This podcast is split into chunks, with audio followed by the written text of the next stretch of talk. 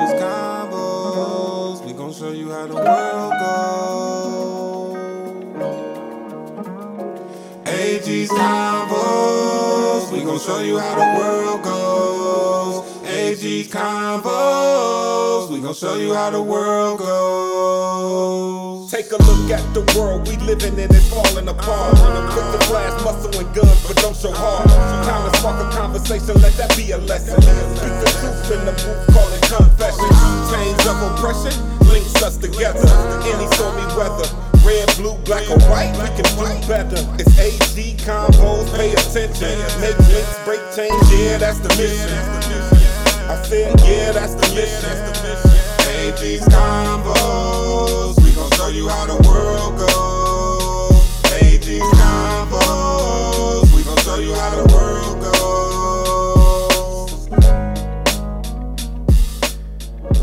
goes. What's up, everybody? Welcome back to AG's Convos. We are back in the PCB studios, back on our Wednesday session on the show, back with Ken Smith at the booth. What up, though? What's happening, bruh? Nothing much, brother. Long weekend, man. Man, It was a tough one. hard pills to swallow this weekend, man. This past oh, weekend, man, oh, anyway. man. And it ain't stopped either. Oh my God, man. I don't know what to say. Yeah, we uh we go touch on the big topic, you know, but before we get to that, because again, this whole George Floyd shit is still popping, right? Yes, sir.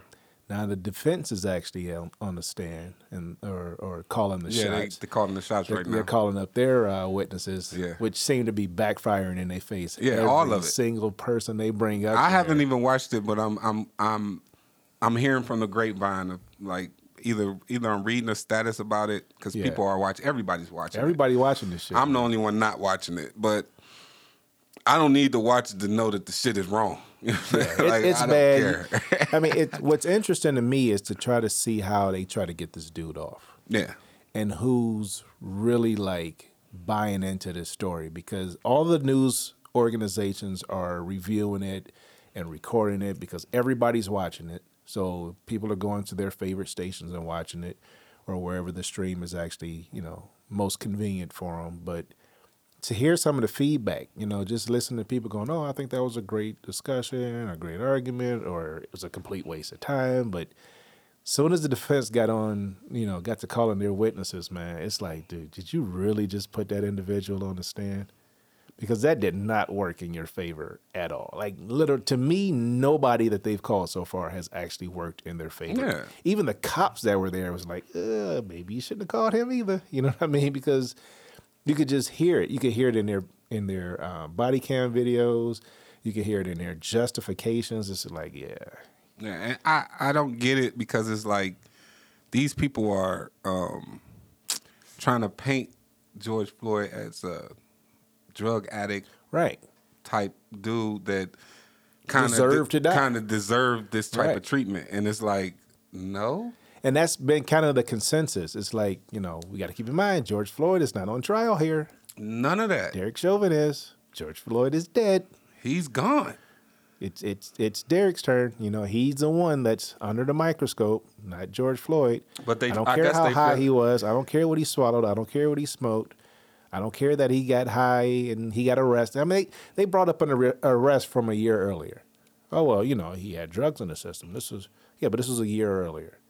So they bring this up like, oh, and he calls the the doctor um, that or the paramedic that you know encountered him at this um, this arrest. It was like, you know, what was his mind state? What was his this? What was his that? And it was like, yeah, he was high. He, you know, he he, you know, he was under the influence. He had drugs in his system. Whatever.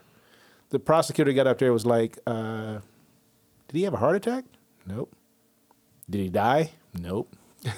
You know, so like, so the fact that he's been on drugs, he even said it. He's a he was a functioning drug addict. Yeah. He didn't need drugs, but having drugs in his system really didn't affect his abilities anymore. He Right. was already past that, you know, high stage. Regardless of if he had drugs in the system or not, that doesn't justify the fact of That you you using that type of excessive force on that guy. Right. You know what I'm saying? Like once once you got him down and you had your foot on his neck or your knee on his neck and you had other officers handcuffing him, once them handcuffs was on, what could he do to you? Right. Take your took, take your knee off that guy. Right. That's that's going to be the the issue. The fact that he kept him in the prone position after he had been restrained. Like he was While gonna get up telling and go you- do something. Right. While telling you he can't breathe, and instead of you turning him over, which is protocol, you leave him in the prone position, and you cut off his airway. I can't wait till you watch this two strangers, uh, distant strangers. movie. Yeah, yeah. So y'all gonna- talked about that last week on the you're, pod. You're gonna you're gonna you're gonna realize why I say it's a good because it kind of ties into the George Floyd case. It ties Right. into a lot of cases actually Right. in 32 minutes, and it's like, wow. Yeah, I'm looking forward to seeing it because I know you, you mentioned a little bit ago that y'all talked about it on the last pod. Yeah, we, we GB7 gave a spoiler alert, but we kind of told people go watch it before that spoiler alert happened because we're, we're we was going to talk about it. Yeah, y'all dig into it.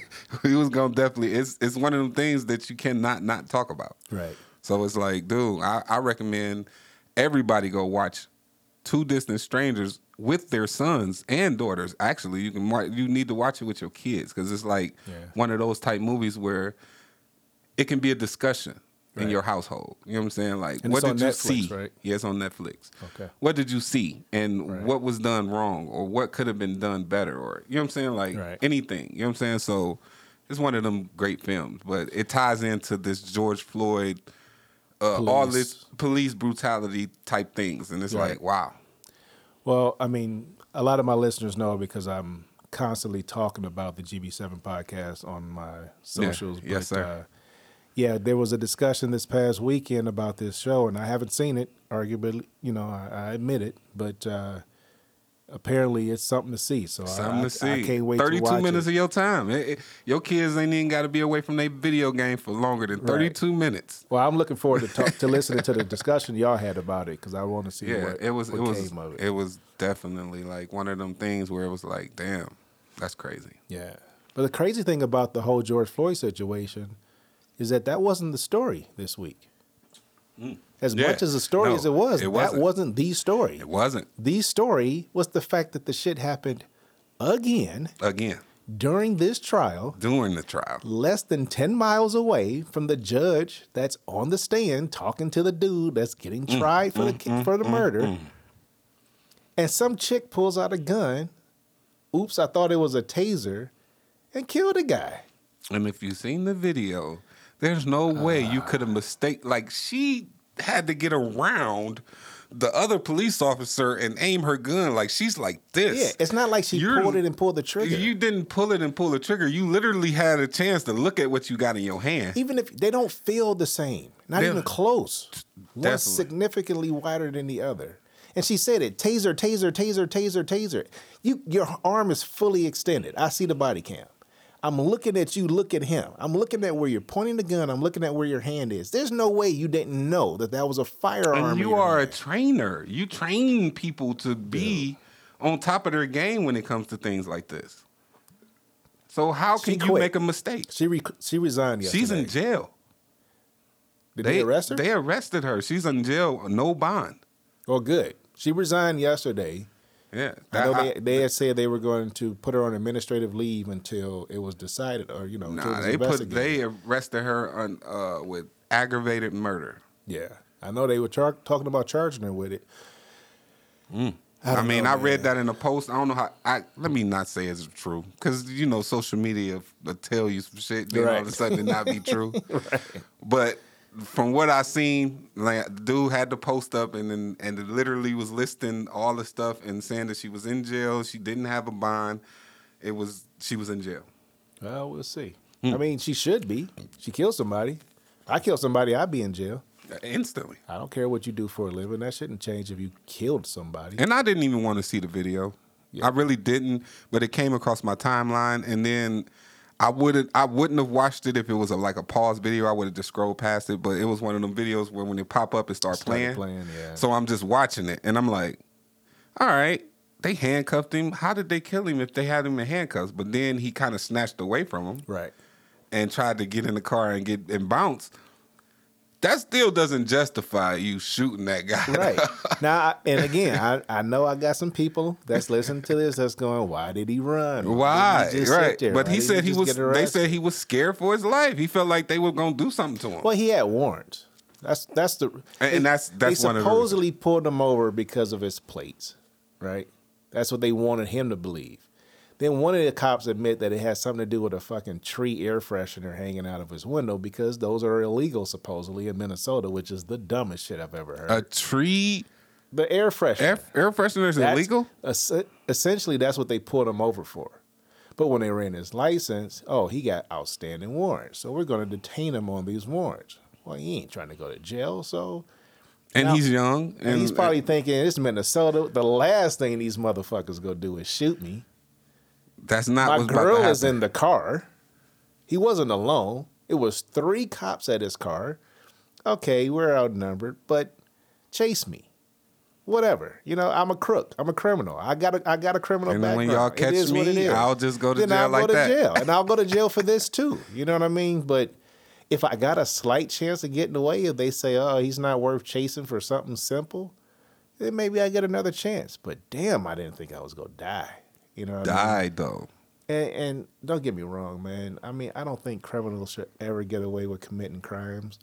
But do that mean people should get shot No. because they committed a crime? You, the judge, jury, and executioner, in a matter of seconds? Man, this shit is getting old. I don't. dude. I, it's kind. It's getting to the point where I feel like police officers shouldn't have guns. Mm-hmm. I, I, I, I'm getting to that point where all you need is a taser right. And handcuffs, Right. and and after that, it's And like the law. You got the law on your side. yeah.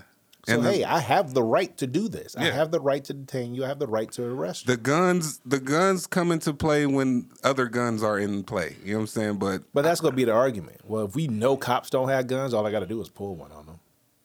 yeah, Because you know we got guns. yeah. So well, now we got the upper hand. And or or they should have it it should be it should be a certain type of training if you're gonna have a gun it should just i mean I'm gonna make it real simple. Let me tell you what it should be. There should be a consequence for using it. using it That's it. like dude Perp walk a cop after he shoots somebody, and see how many of them do it again. yeah Put a cop in jail for killing somebody, and see how often they yeah. actually do it. be like dude you using that force you you didn't have to use that that was not something that you needed to use you could have used anything else but that But see, here's the thing, and you know, my girl's a social worker. mm-hmm when it's all said and done, there are loopholes for government employees at every level. We talk about this all the time. She like, you know, I can pretty much get away with anything. Anything. Mm. Because there are loopholes in place that protect government employees even when they make bad decisions. So that's a part of that peace of mind thing that these cops have in their mind. Well, when it's all said and done, I was just doing my job. i'm totally protected I'm totally protected. And you know, that's the thing that scares her the most about her job because it's like, well, I don't ever want to use that and I'm never going to use that. But if one of my coworkers or something happens around me and it's and that becomes the the fall guy for the justification for a you know a social worker or an aide or somebody you know, hitting a, a kid or pushing her in front of a car or whatever to sit pulling out whatever, you know what I mean? We get off on that? Yeah. Like that's that's crazy. You know what I mean? It just defeats the purpose of your job. Your job is to protect and serve, and then you kill somebody. How are you doing your job? Who are you protecting? Who are you serving? And see, and see, I think the government look at it as it's just one person out of millions, Nine billion, right? billions of people. Right. It's not really. I mean, you taking that person out, but now that we're in this era of everything's being caught on camera, there's nothing you really can do to kind of justify the reason unless you really like. The whole thing is, dude, you can you can safely take a person who just killed nine people in without killing him. right. But you can't safely take one black guy who you just pulled over for a light, Right. a missing tail light or expired plaque or anything. You can't it's something about that that makes you feel like I need to kill him. Right. He's a threat. He's definitely The guy that walked into a church prayed with the people, opened fire and killed everybody in their execution style. He walks away. He went alive. to Burger King. They fed this motherfucker, man. They literally took him to get food. But George Floyd allegedly, knowingly put a fake $20 bill on the counter and you choke him to death. and you choke him to death. On top of other people, this isn't that Michael not Brown. him. I mean, we could we could do we could do- not. We could have a week of conversation about the people. from case to case to case to case. Dude. And the crazy thing is, we could just go to Minnesota and have a whole fucking discussion about police activity just in Minneapolis. Just in Minneapolis. Mm. Philando Castile, that was in Minneapolis. And so that that whole system needs to be dismantled for real. Right. Actually, basically, That they they've been saying it for ever since the whole George Floyd thing, defund the police. They started that conversation. We just we don't even want to provide a single penny to them. You know, and even their own chief is like, you know, I stand with the victims. What do you want me to do? The mayor's like, yeah, I kind of do too. The governor, I kind of do too. Yeah. but y'all are the lawmakers. and, and y'all act like y'all Change the fucking law, right? Yeah, If you if you all about it, change the law. Get it over with. Yeah, it's wild, man. I don't, I don't, I, I it's one of them subjects that I kind of try to stay away from because it makes me so angry. You know what I'm saying? Like I don't, I don't even like to talk about it. I don't want to talk about it with no white folks for one at all. I don't even Right. want to have that conversation. Right. Because I don't even want to know your opinion about it, even if it's on my side. I just Yeah. don't want to have your opinion because it's making me look at you like, dude, you don't deal with this though. We do. Right. You know what I'm saying? Like I have to go outside after I leave this job and make sure I get home safely. You can just da da da da da da da da ride, do some crime shit, and still get home safely to your Right. people. Obli- completely oblivious that oh yeah okay so Yeah. my, my my tail light's broken. My, I'll get a ticket. I, I've been riding like this for three months, Right. and I Nobody never got no pulled Never over. even or got pulled over. yeah, I- you know, I saw a video of a uh, a guy that was going nuts. It was a few years old now, but he had a machete. Oh, yeah, I did see that. Literally chasing a cop Chasing the cop with another cop with a gun pointed on him, going, "Put it down now, put it down." The other cop is going, "Hey, hey, stop!" You know, the dude's swinging and he doing everything, and it's probably I think he was like high or drunk or something. He's kind of all over the place, so he clearly wasn't too effective at what he was doing. But they didn't pull a gun on him. They just want. They just want to think they tased peacefully take this dude to in. Like we're just gonna peacefully take you in. Yeah, it it it. I don't know if it's a rule in the cop book that says do not shoot white people. Well, Is there's it? a, there's a there's an answer to that. I don't know the rules, but There it is not like a it. rule. No, okay. Just to be clear, there's not a rule that says, "Hey, you can't shoot white people." but we talked about this on the N-word conversation, right? Yes. We got to be conscious of why the police was created to begin with. Right, right. I remember. Police was created because the Ku Klux Klan was officially illegal. There was no way to police the people Mm. or to to wrangle in the people. So they created a public service force designed specifically to protect the slave owners whose slaves tried to run or whose slaves tried to rebel against their slave owners. They were not, and, and again, you know, some people might say there's a conspiracy theory to some of this, or that it's just hearsay, or that it's just black talk, or whatever you want to call it. But the original documentation, when you read it, the whole concept of protect and serve was to protect the assets and serve the people that had those assets. Mm. Black people didn't have no assets. no, we then. didn't have nothing. We didn't have nothing. So we're protecting them from their slaves and servicing them and keeping their slaves in line.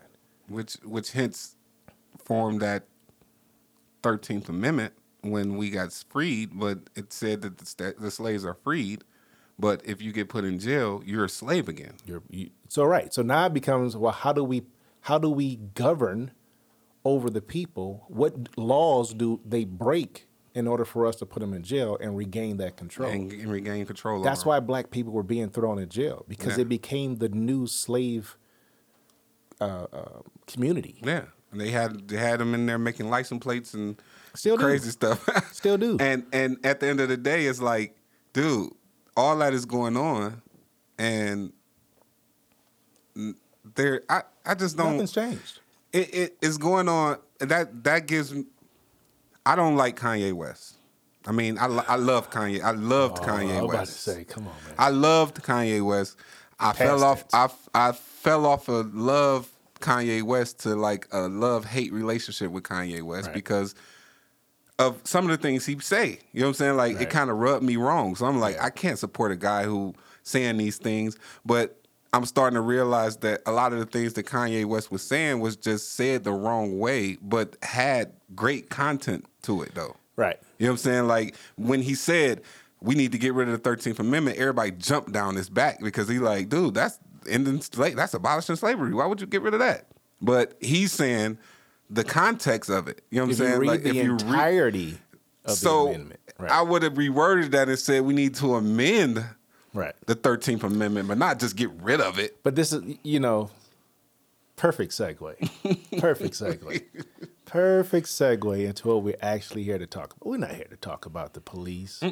We're not here to talk about George Floyd. We're not even here to talk about police brutality. We're here to talk about the artists of our culture, of our generations, the the hip hop community mm-hmm. that are just flying away from us It's- completely misunderstood, completely mis uh, underappreciated, completely misrepresented in in mainstream media. Yes. And that's all based on the fact that, of course, we lost probably top five, top ten, easy, greatest rappers, period. It was a hard loss, man. One of the hardest losses of hip hop that I experienced, um, other than Tupac and Biggie, them was too big. Them was two big ones for me too. But other than those two, this one hit hard. And and I'm not. That's not to take away from um, Nipsey Nipsey's. yeah. But I wasn't. This a, is different. I wasn't a fan, so Right. it didn't hit me. He he was making his way, but he wasn't there yet. He hadn't gotten. So it, it took him to to after he died for me to appreciate him. You know what I'm saying? I didn't I didn't tap into after. So but DMX So Dude. let, let me. Everybody's got an opinion on this, right? And they should. Um, I think mine is a little different, as usual. I'm a different motherfucker. man. Always. always. so I want to try to summarize this as much as possible. There's a lot to it. There's a lot to him. There's a lot to this whole process, and we're already 25 minutes in. So I'm gonna try to keep this as simplistic as humanly possible. For anybody that does not know who DMX was, it makes perfectly good sense that they don't understand why this is so big, so big, right? right? But as a guy that came up in the Rakim, Eric B, LL Cool J age of rap, and we saw the maturation into NWA and Ice T and Tone Loc when the West Coast kind of came in, and then we saw the gangster rap fall into place, the Tupacs, and all the guys that basically spun that whole industry on its head and said "fuck the police," amongst many many other things. They all did it with a sense of popularity and there's some skill to it. You know what I mean? I think that's what people don't understand about DMX. Tupac, as thug as he was, he was trained at the Baltimore School of the Arts. Yeah. Tupac was a he was an artist, He was a true uh I, poet. He Yes. was every everything you can want out of an artist. He was that. yes. But he was a thug.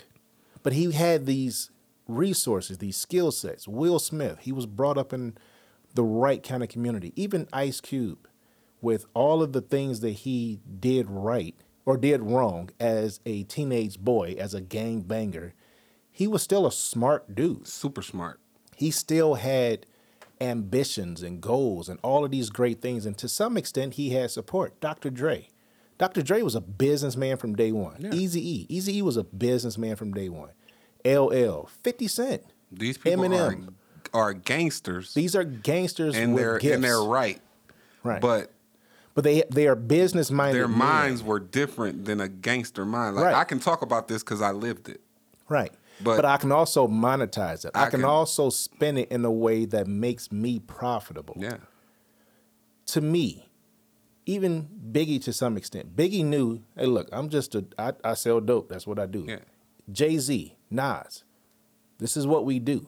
But somebody has said, hey, we can monet, we can turn that history into a benefit, mm-hmm. and we can polish you in a way that doesn't take you away from your background, but it makes you more presentable to mainstream media. Yes. And all of them dudes said, okay, cool, let's do it. You know, Yeah. Any, I'll any clean up to my turn, a, act. turn a negative to a positive. yeah, I'll good. clean up my act to be a part of that. Yeah. And and can care less what anybody got to And say care less what any right. Especially once I start making this money, it won't matter. Like, dude, you can say I sold out all you want, but I got bread. Right. And they all said it in their music. Yeah. All of them did. And then here comes DMX. Now, Tupac said in an interview once, he said, if you think I'm bad, you don't want to see the dude that comes after me. I remember that so vividly because he died soon after. Mm. And I remember thinking to myself, ain't nobody gonna come after him. You know, and I think 50 kind of felt like he was that guy. Yeah. And in a lot of ways, he was almost like a reincarnation of Tupac. He had the gun, the, the shooting story, and blah blah blah. Yeah. The And- and crazy that, the shooting story made it else. him just uh, Give immortal in itself because Right. everybody like nine times, Yeah, Pac only got shot five. nine, and he's still he's here and still he's here. talented. Right. Wow, But he was talented. he's talented. So, I remember the very first time I saw a DMX presentation. And just hearing his voice, I was like, that's the guy. That's the guy. You just hear this pain every time he opened his mouth. Without rapping, he don't even have to be rap. The way he rap is how he talked. Right. So which is you- crazy you- in you- and of itself. It- it's no different. the dude literally barked when he talked. It was just he that. growled when he talked. It was just that. But when he opened his mouth and he said the words that he said, they always made sense and they always brung some type of inspiration to you if he was talking to you. But you can hear the pain. Hear all the pain. So when I heard him talk, I mean, literally, it was it was an interview, and I, I didn't even know what he was saying. I wasn't even listening to what he was saying. I just heard his voice, and I was like, "That's the guy. That's the guy that's going to replace Tupac." In the hearts of the thug culture, that's the guy that's going to do it. And it was wild because I had no point of reference. I had never heard of this guy before. I didn't know his backstory at the time. But I started listening to his music and I'm like, yep, that's the guy. He gonna do it. So here's what made DMX different to me. When Tupac rapped, he said it once before. He said, You don't rap for the niggas, you rap for the bitches. Right?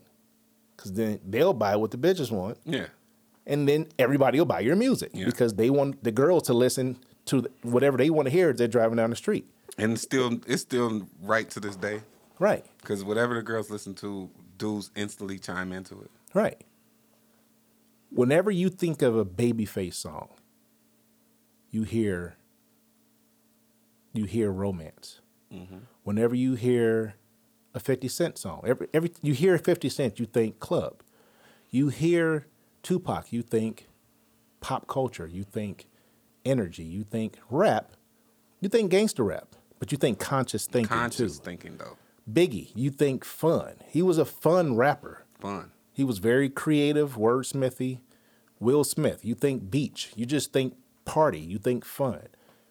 Uh, Chris Brown, you think womanizer. You know, right? Womanizer. You, I mean, you, I'm just saying. You know, he took the whole baby face thing from "Baby Don't Go," "Boyz II Men," "Baby Don't Go," Jodeci, "Baby I Love You" to "Fuck these hoes." Fuck know what I these mean? hoes. These hoes ain't loyal. These hoes ain't loyal. I mean, and then genuine and all. You know, it kind of matured into this. We ain't begging for these broads no more. No. When I think of a DMX track, I think of a kid coming up through the slum saying, "Fuck her, fuck the relationship, where my dogs at." Where my dogs at? At the end of the day, because of the way I grew up, it's like he made ballads for thugs, for for not not the not the popular gangsters, not the commercial gangsters, but the people that nobody wanted to listen to. Nobody wanna listen to. Nobody paid attention to. The people that the cops threw in jail just because they had to get their numbers up. That's who I'm rapping for. He was rapping for a lot of people that did not even exist, Period. and he showed his ass by doing it. Because he was one of them. He was one of them. He was he was from the grimiest, grittiest places that you could ever think of. Yeah. And even as he came out of that, even as this all of this fame and this fortune came his way, he was like, I'll take it, but that ain't who I am.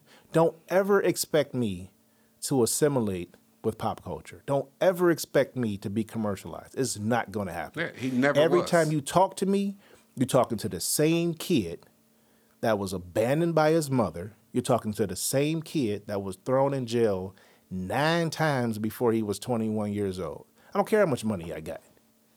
When he died, man, Swizz did, everybody did an interview. Yes.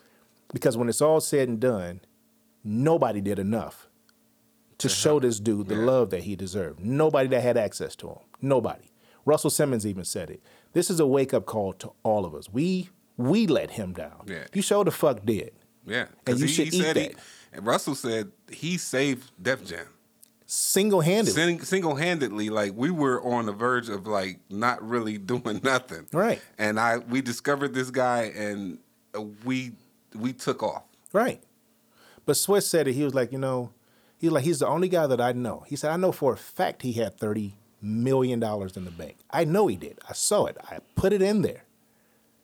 But while I'm sitting here watching him deposit this money, he leaves and he's recording music in an abandoned house feeding homeless people.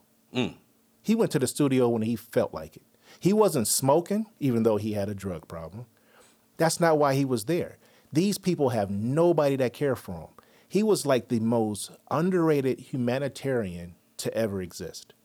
Because that's where he came. I know how these people suffer because I lived in this building. This is my old address. And it wasn't when it was furnished. It was a abandoned building then. The, this is my lifestyle. I was left, I was abandoned by my mother. I had all of these drug problems. I had all of these vices. But he had a conversation with God on every song, Yeah. on every CD. Yeah. He had a prayer on every CD. He had a conversation with the devil on every CD. on three of them. And he said that. Yeah. You know, I, if if anybody who really wants to understand DMX, you got to watch the Dr. Phil interview. Yeah. That Ilana Van Zant garbage. I mean, that was that was a straight setup interview. Straight stage. And guess what? He wasn't on it. He wasn't ready. That's not what he came for. He told that bitch to shut up like 50 times. I'm trying to talk to my fucking t-. dude. I loved it because she was like, "Oh, you can't talk to me like that." He like, "I'm you, bitch. You asked me to be here. You know what I mean? I no, I could talk to you however the fuck I want to talk to you because this is who I am." Mm. His wife, who was soon to become his ex-wife, I guess they had their issues in their relationship because he was a. I mean, he said it. You know, I did what I wanted to do. I told her that before I married her. I don't know why you acting surprised now, but we've already decided that we're going to end this relationship.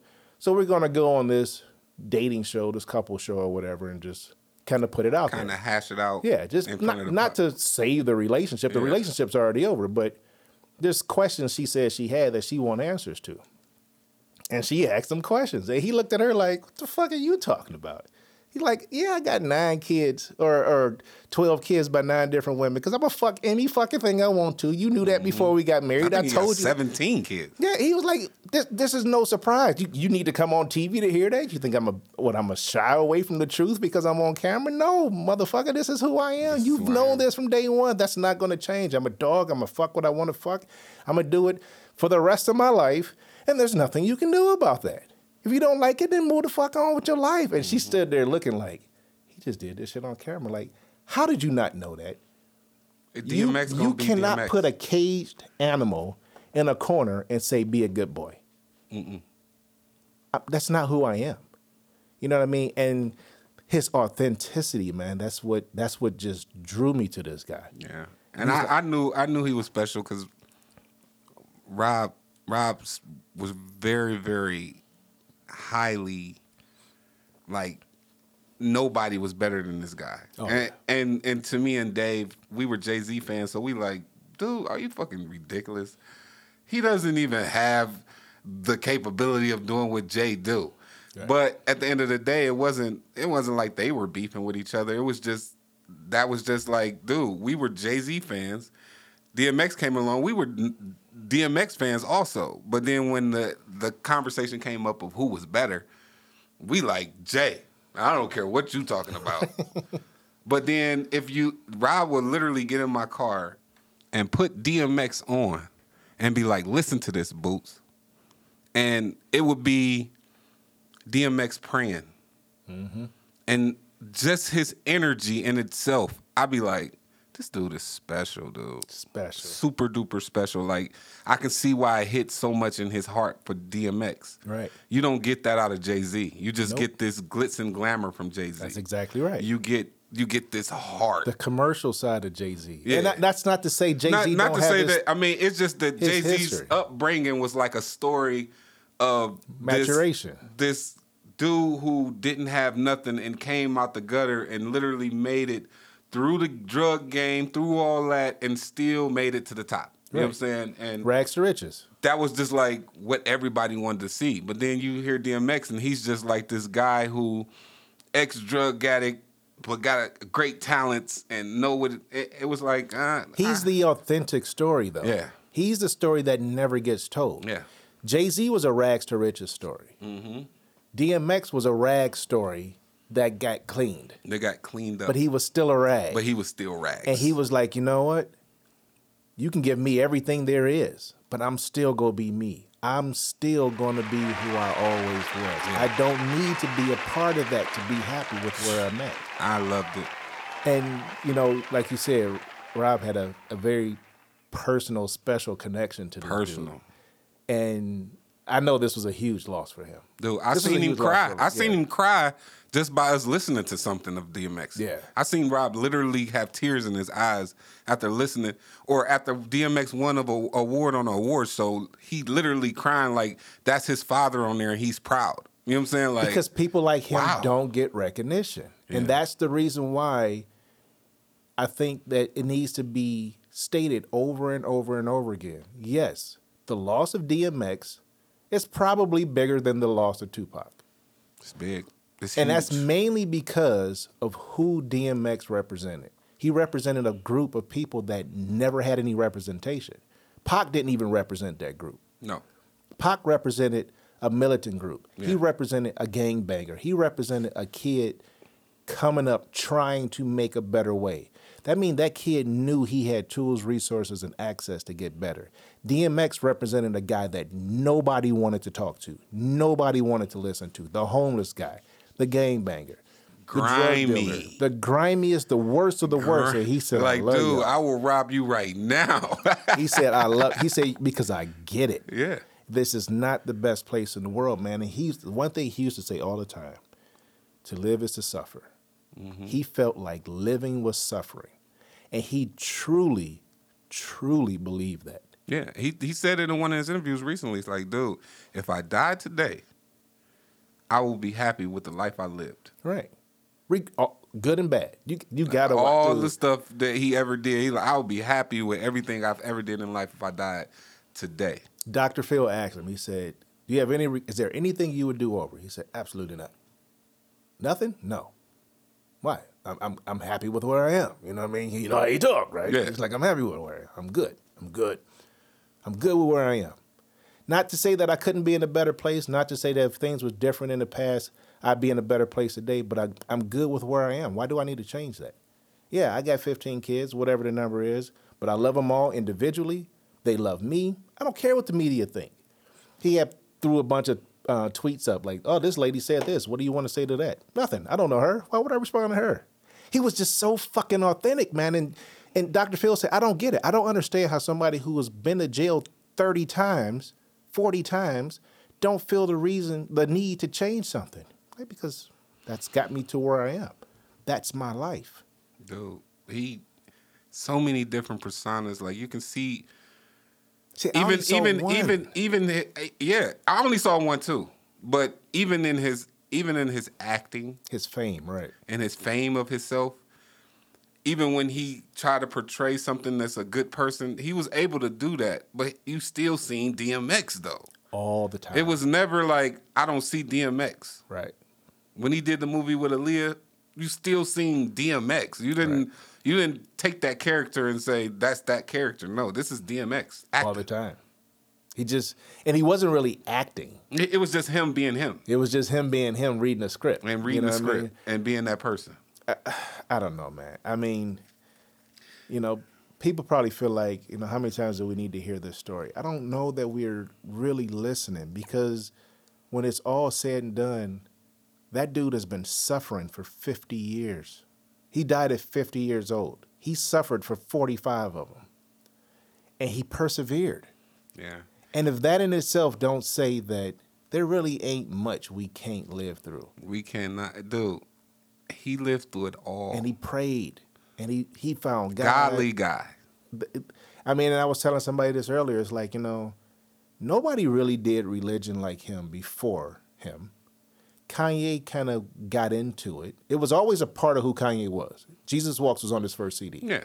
The only other person that I think that really like embraced religion as the center of his career, to me, was Chance the Rapper. Yeah. Whether you like him or not is irrelevant. Chance the Rapper built his career on his faith. Mm-hmm. DMX built his life on his, his faith. faith, And he just talked about it in his Yeah, songs and- because he was struggling. Yeah, and he highlighted both sides of it. Like, Right. dude, I'm not just gonna talk about my faith in God. I'm gonna talk about how the devil pulls me into my deep spaces. You know what I'm saying? And I'm gonna tell you about that too. Dude, that was, and the reason why I keep referring to this Dr. Phil episode is because, or interview is because, and he said this because Dr. Phil asked me, he was like, "Why did you want to do this show? You know, you just did Iyanla's show, that didn't go over too well." And he said it. He was like, "You know, I know y'all both on the Oprah camp, but on her show, it was us in a set, and we had all of this craziness going on." In this show, I could talk directly to the people. You got an audience here. Y'all can. Mm-hmm. He's like, you can ask me anything you want. Just don't talk about my mother and don't talk about my wife because right now we're in a good place and I don't need to go back to a bad place. Right. I don't need to be reminded of that. And I'm not going to do this gotcha fucking interview. So let's talk about what you want to talk about. You want to know why I ran through a, a hallway naked? It was a fucking dare. what? What? Who, who ain't ran? I mean, you know, and he's a goofball, right? So the Yeah. audience is laughing the whole time, the whole interview. If you ain't watched it, man, I haven't- I'm I want everybody in America. I'm gonna watch Oh, that. No, he said we were worldwide. Ain't that what Lonzo Yeah, said? he said I want worldwide. everybody in the world to watch that Dr. Phil interview because he was talking directly to the people Yes. and he had nothing to hide. Nothing. And he said, I'm going to just put it out there. And he told Dr. Phil, I don't care how the rest of the world see me. He said, good or bad, it don't matter. You can't elevate me and you can't lower me because I have to be comfortable in my skin. yeah. And he mentioned, you know, the whole, he was asking him, he was like, you know, when, when it comes to, you know, your career and the fame, do you feel like that, you know, negatively impacted your drug addiction? He said, absolutely. He said, because it was the fun thing to do. I was the popular guy. No matter where I went, somebody was offering me something, and I'm an addict. It's how we have fun. Yes. So that's, you know, and then they asked him, why did you stop touring? Well, you know, I lost my license. That's why I went to jail. If I can't get my license or my passport, I can't travel and do concerts. So yeah, I got 1.3 million dollars in back child support. You know what I mean? He he's going. He's like, you know, you, you try to make it out to be something crazy, like oh, DMX isn't paying his child support, and he said it because Dr. Phil said he's like, I don't see why you're not making 10 million dollars a year now, like you were doing back then, because I can't go anywhere. I can't go on tour. I can't travel the world. I can't even drive to the grocery store and therefore I can't work. If I can't work, I can't pay child support. Do the math. You know what I mean? Y'all want to make it complicated, like, oh, this big celebrity just decided not to not do what he's supposed to do. How am I supposed to do it? If You're taking everything away from me. If you throw me in jail every single chance you get. Yeah. You know what I mean? And he's like, take the glitz and glamour out of all of this shit because I don't want it any fucking way. Yeah. Only people that I care about are the people that care about me and the people that nobody cares about. Everybody else can kiss my ass. Mm-hmm. Yeah. And that's how you're supposed to live your life anyway. Right. But you don't see that with a lot of celebrities. It's like, oh, I better protect my assets. I better protect my money. I Mm-hmm. They'll better break down if, if if you start talking about them like, oh my God, my life is over. right. You you, you, Like, I got to get back in your good graces. Yeah. Like, fuck your graces. people don't understand that. I, that's why I never really kind of ever wanted to be actually famous. Right. That's not what I started making music for. I started making music because it was just something to do.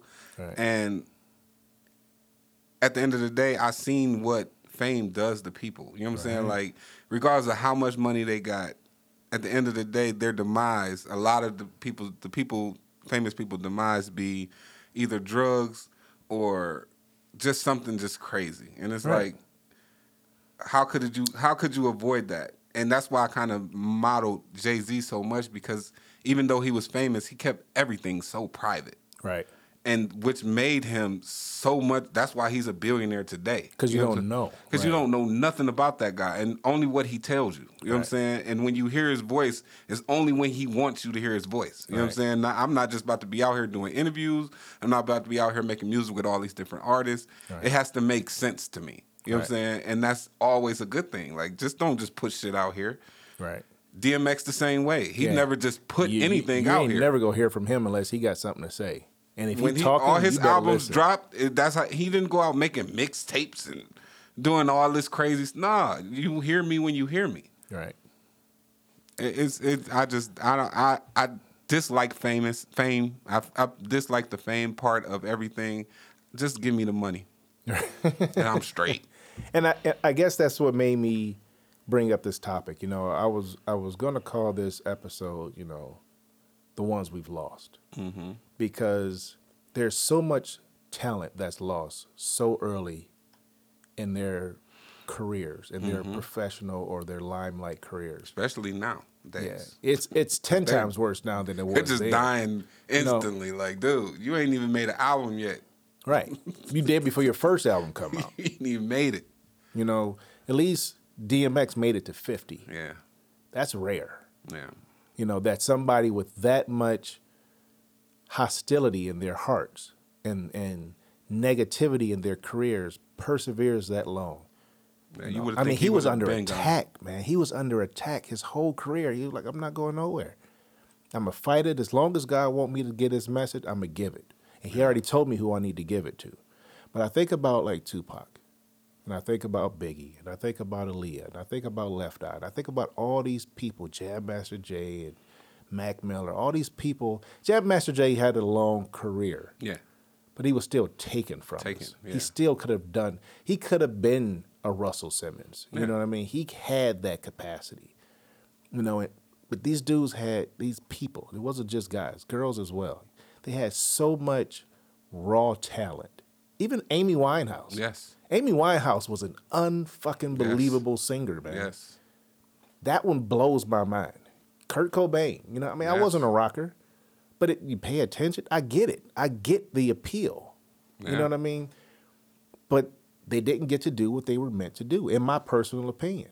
But I do think that in all of the sorrow that goes with DMX dying, he did what he was meant to do.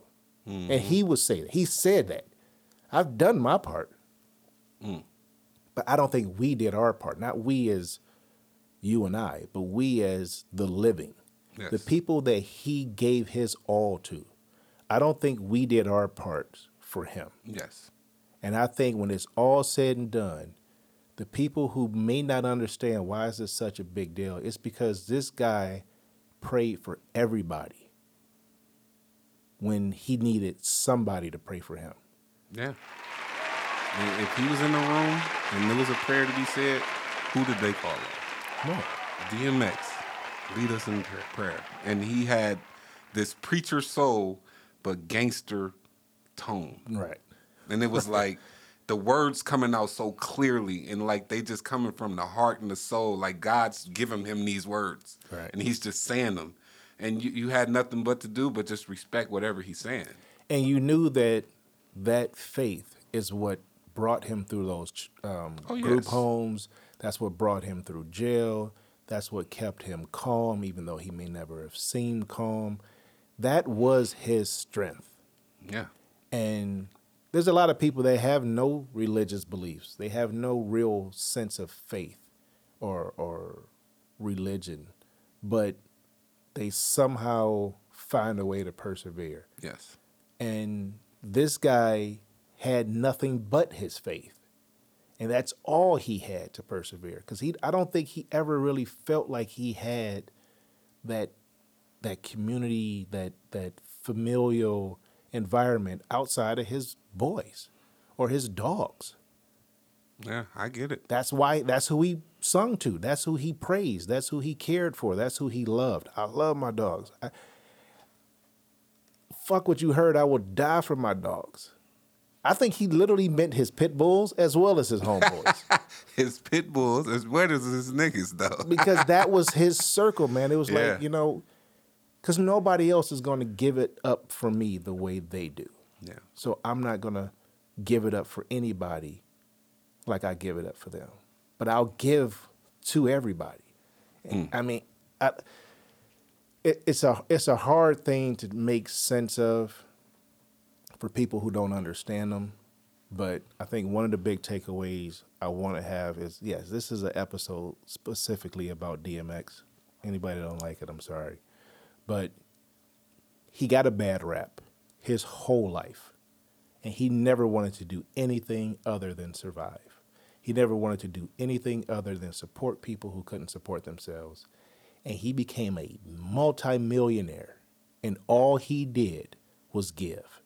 And all he wanted was somebody to be there for him. Mm-hmm. And when it was all said and done, they weren't. There's Nobody too many there. tools in place to help a guy with the problems that he has. And I understand. I, I mean, I know he was probably one of the most stubborn people ever created. All Yeah, these shit. I'm, I'm pretty sure I'm he good. fought back on a lot of sure shit he did. that that people tried to do for him. I'm sh- I'm hundred percent certain he did. But guess what? That's what addicts do. Yeah, And at some point, you got to say, "I get it," but no, we we I have to intervene at this point, and if that means I have to go above and beyond and piss you off, and we fight, whatever, you go no, that I'm doing this simply because I love you, and I don't think he ever really got that because I think if the right people would have done it, he'd still be here. yeah. Because I, I even seen that. I even seen it when he was um doing the Verzuz. You know what I'm saying? Like Go ahead with you- Snoop. Yeah, I, I can see that it was kind of like I ain't gonna say that it was like fake love in the room, Right. but it was like his energy was like I don't give a fuck about none of these niggas in here because Right. none of these niggas really helped me out. Y'all giving me an opportunity now, but look where I've been. I didn't came from. All of a sudden, I'm getting this opportunity because y'all want to do this Verzuz against the two dogs. That's cool, but I really give a fuck about none of y'all in this room. Right. You know what I'm saying? Like, it's not. That's not what I, I'm about. But I'm gonna do it because this is just who I am. You know what I'm saying? I remember when he was on 106 & Park. It was him.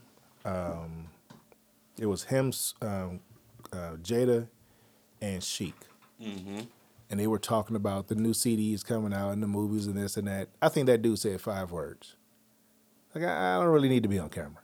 The CD come out tomorrow. Go get it. In the conversation. Can we go back home now? Can we can we get back to what we doing? I don't need to. I don't need to market. Yeah. But My people go day, buy my shit. They already know what my shit about. They know I'm hard. Right. They are, I, I'm not. I'm not trying to be popular. I'm just trying to be appreciated by the people I'm rapping to, and I know I am. So keep the rest of this shit. Yeah. I think he would have done it for free. I really do. I think he would have literally done it for free because you know what? People love what I'm doing. But yeah, But somebody seen the fame. some somebody seen the monetary value in him and told him like, dude, if only you can just clean up for a hot second, we can make a lot of money. I'm not And- going to clean up. And he did it for a hot second and went right back. Like I'm cool, dude. I did what y'all asked me to do. I'm Right. back, Right. All right. Now back to the trenches. leave me the fuck alone. Yeah, I um, I feel like you know he can't smell his roses no more, but that don't mean that we should ignore the fact that he deserves them. And I think we got to pay closer attention to the people who we're not paying attention to. Master P said it when he died. He said, "We need a union. This industry, he should not have died the way he did. There's too there's too many resources available to us as artists that should have been made available to him in his situation that would have saved his life. He put so much of a big imprint on the world Right. in itself with everything that he did, And it watched him die. and they watched him die with it though. They put him in jail. They did everything they do to tear him down, and he persevered through all that. through all of it. and still they watched him go down. Right. Uh, you know, he's rich. We can you know, that's what he do. We ain't gonna interfere. You don't want to piss him off. He might shoot you. He might bite you. He might you know what I mean? He might sick a dog on you. He might beat your ass, so we just gonna let him beat him. But he's crying for help. And he says it in every song. Yeah. In every song, If he was listen to the crying. music- If you listen, if you really listen to what he's saying, Yeah. he's crying for help, and nobody helped him. But somehow he still made it fifty years, man. That's that's a lot of will. and That's I mean, with his with with with the way he, you would have thought he would die early in his career. thirty Yeah, tops. Yeah, you would think that somebody would have been like, "I'm beefing with DMX and I'm taking him out of here because he's just a nuisance." Right. Nobody did that because he, He was re- untouchable. He was really a dog. Right. Because Like, dude, I'm a dog. You, Right. you you think you gonna do anything to me? I'm gonna do it to you first. Right. I'm on stage with a gun and a dog and 50 dudes. And on the stage and 500 in the audience that will not let you get on the stage, let alone get off the stage after hurting me. He was comfortable everywhere. Anywhere. And he was comfortable except for where he didn't feel com- And you could tell like I would rather he would rather go sit in the projects. He would rather go to Skid Row in LA Yeah. than go to Beverly Hills. He'd rather do a documentary in his own little area and Right. and feel comfortable than go on national TV and try to show the world who he really is. Like, nah, Exactly. I ain't. I don't care about this. I don't care about what the world thinks of me. I care about the people who gonna go Google me and watch the the documentary. Then you see who I really am. You know what I'm saying? Like, I'm really a dog. You know what I'm saying? Like, I'm really that. I, I humble myself on originality and consistency. You know what I mean? We talked about this not too long ago. You know, I don't care who I'm talking to. I have the same tone. I have the same demeanor. I have the same energy, and I have the same purpose. And I feel like I get that from people like him. And I think he kind of amplified it for me. He's not the only one, but Yeah, he, he he ain't the kind of one, yeah. amplified it Yeah. for me. Like, don't ever, ever, under any circumstances, sell yourself Yeah, for the sake of somebody else's. yeah. Always be true to yourself. Just be true to yourself. Yeah, And he didn't necessarily say it, but he did it, yeah. and you you you just capture that. And I think that's what Rob enjoyed about him so much was like, you know, I, I just feel like that's something that I can connect to. Rob, your brother is like just like that. He doesn't change. Like anytime he comes back from France, dude, he's the same Rob that you knew when you met him. And he was six. He's I mean, never changed his persona about anything. Right. This is just him. I, I I was there the day he was born. I mean, And I'm like, dude, it's new words, it's new everything. He don't he don't Yeah. feed into none of that. none of that. It's still raw. It's still raw, right. Jack. Jack, right. all that. And you like, dude, who says that? But I'm 90s glad that you still Right. you though, because I feel like I still have my old friend right. and not somebody who then transformed into this new person. Yeah, he's never going to venture away from that, and especially now, you know what I mean. He's getting older. Um, I think he's starting to really appreciate what he's actually accomplished, but he knows that it was him that accomplished these things. Yes. And he has to remain him to continue to grow. Yes. And I and I and I commend that dude every time. That's why he's one of my favorite people. Yeah. You know what I'm saying? The, that's why people look at me like, why do you do everything for Rob? Eh, Dude, Rob the only one is consistent with what he's on. Like he don't care about nothing else. He treats me the same way he treated me when we met. I it's Right. never been it never changed. Right. You know what I'm saying? I haven't he has no regardless of what he heard about me, Whatever he, whoever talked about me, he still came to my house. He comes to my house every time he come back to the city. Right. Uh, I'm I'm going over Boo's house Right. And he probably gonna spend a night for a night. and spend a night. I'm there. I'm if he want me to sit on his sleep on his couch, he didn't spend the night at my house for a whole week. One time he came home, he was like, "I just need to get away from mama house. I'm just gonna stay here." I had to go to work. He like, "I'll be here when you get back." I get back, I feel like I got a maid at the house. He done cleaned up, cooked food, and I'm like, "Damn, I feel like I got a." a woman at the house. Nigga, what is you doing? Is you trying to move in? just, he's just giving it back. you know But I mean? loved it though. That energy was just so great, dude. And he's still that way though to this day. Like he will be. and and uh, your whole your whole family like that. And that's not just him. You know what I'm saying? A lot of people that I come across in your family is the same way. You know what I'm saying? Never change. It's it's an it's a part of our authenticity. It's a part of who we are. You know what I mean? It's how we were raised. I mean, trust me, my mama the same way to me that she is to you, Yes. and you know that firsthand. I know. She could care gives less. everybody that same energy. The same business too. Anything she, She, got gonna get to say. everybody's business. Dude, I put up a picture on Facebook in my story, and it was it was in my story, so you know the story's erased. Right. But I had a whole bunch of money, mm-hmm. and I was I was really showing off my my leg tattoo, but I had the money like laying across my leg though, and it was just like right there. She instantly messaged me like, "Son, if you don't take that down." People around here, they see you with money and then they go after you. And I'm like, you know what? You right, Mama Grace. Right. I ain't take it down. It went away on its own. But Right. at the end of the day, I felt her like Right. I ain't even gonna ever post money again when it comes to Mama Grace. And it was one time. I mean, I guess I had posted an old picture of me at work, and I had a whole bunch of money in my pocket. I set it on the table, and I took a picture of the money, and she and I posted it, and she and then it became a memory later on in my mm-hmm. Facebook, and I posted the memory, and I was just like still getting money, and she looking at it like you got that money right now. You be the boy. Right. You better take that. you better, you better get people out they target people like like that. You know what I'm saying? And I'm like, you know what? You're right, Mama Grace. I'm I ain't gonna post no more money on Facebook. You right. one, one of my favorite lines from DMX. Talking out the side of your mouth. Yes. Is what's gonna let niggas know what you got in your house. Yes. My mama used to say that, not that creatively, every single day. What happens in these three walls or these four walls, stay in these four walls. Your mama your mama became a DMX fan. Dude, She it was didn't take a lot of effort. She was a true Rob made her that. Right. It to the point where she effort. she she became a, a, a DMX fan. She a Lil Wayne fan. Like a lot of the rappers, she's fans of. Like when Rob come home and start playing that uh that uh what's that that, that rave techno that garbage. techno man. If you, oh my man. God. Ma- like, Mama Grace like if you don't turn that off and turn on some Lil Wayne or something. Tupac. She loves Tupac. She's a huge. she- that Dear Mama CD or that uh, uh, Me Against the World CD, I guarantee you right now is her favorite CD, favorite rap CD. And Mama what 70, Seventy two. 72? Still in her bag though. She a Migos fan. I don't know why she like them motherfuckers like she do, man. She love Migos. in her bag though. I'll be like, Mama don't miss a beat on none of this Nah, young stuff. Even down to social media. Like she like, I know how to work the social media, but I got grandkids to teach me. Right, You know what I'm saying? So I I, I indulge in it. right. Why not? Why not? I'm not too old for that.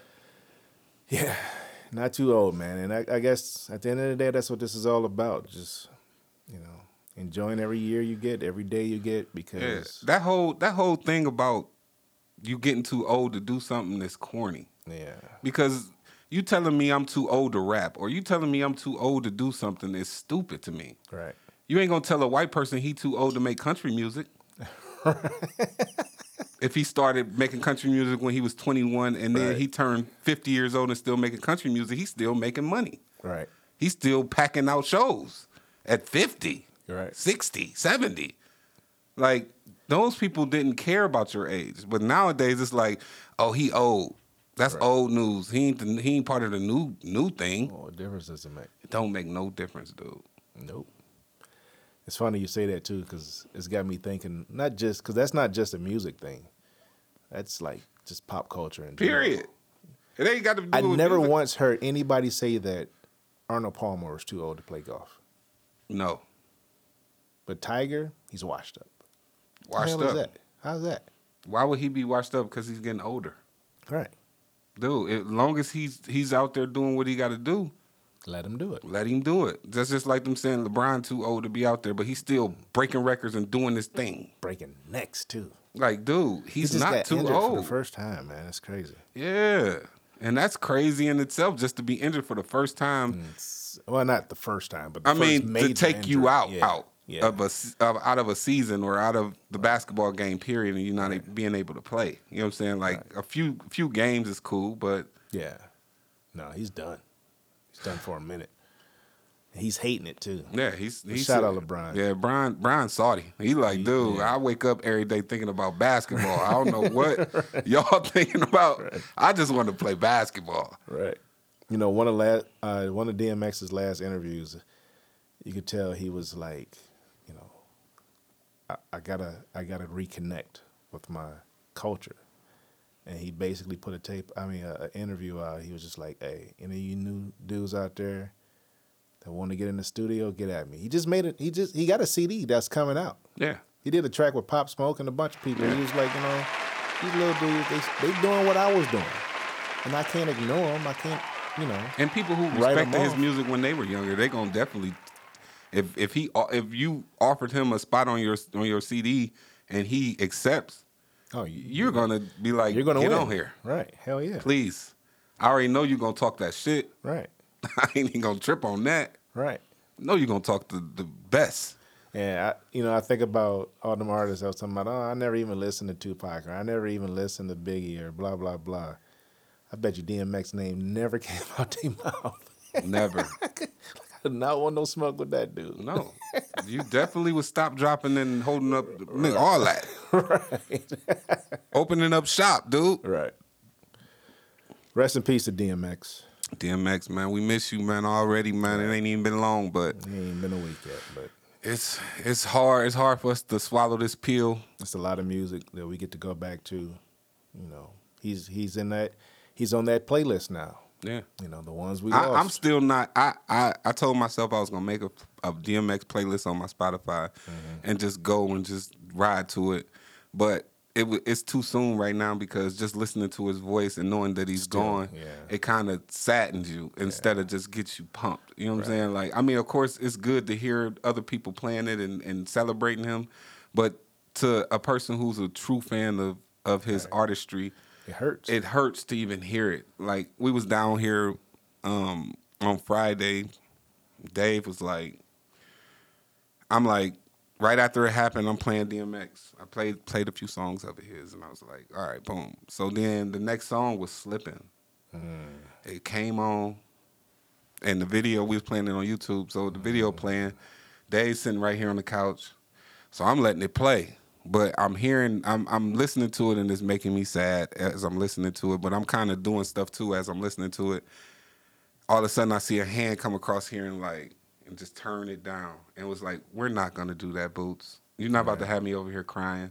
And I said, you know what, Dave, you right. That's a hard song. It, it's of one of them of songs that makes you feel like it's really real. That's that cry for help. Yeah. That was one of the songs where you could tell this dude is hurting. and and it, and it's it's a cry for help for a lot of people that you lost. You know what I'm saying? Like, I mean, even down to Matt gone.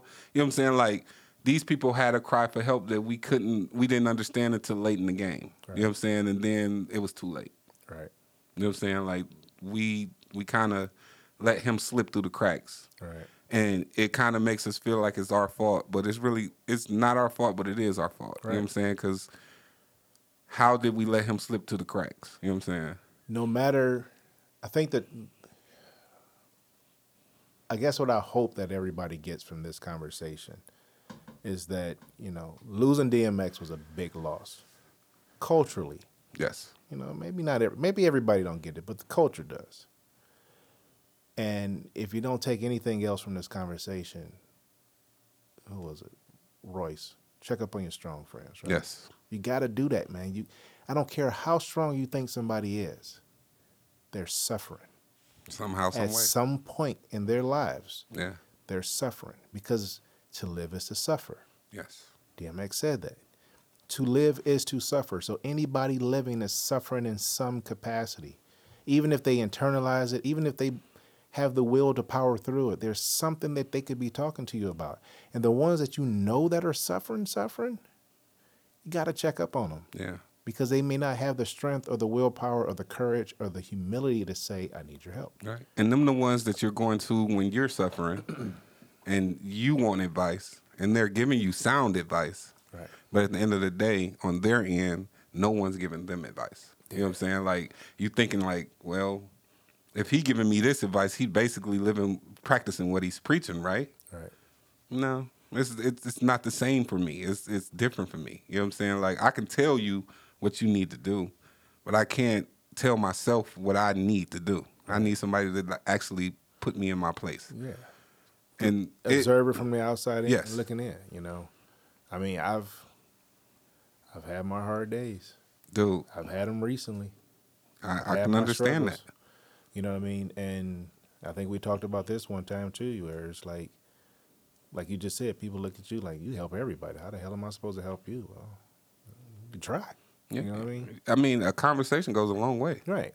It ain't got to be mon- monetized. It ain't got to be none of that. It Right. could just be a conversation. You know, we going through something right now. You and I. Yes. You know, we are literally trying to reinvent ourselves, and we are trying to build a business out of nothing. And there are a lot of stressors with that. You Yes. know what I mean? And yeah, my willpower says you'll figure it out. You know what I mean? And you know, you- you're going to school. We'll we'll figure it out. It's not the point, but it's like that's still a lot of lost sleep. That's still a lot of questions that can't be answered.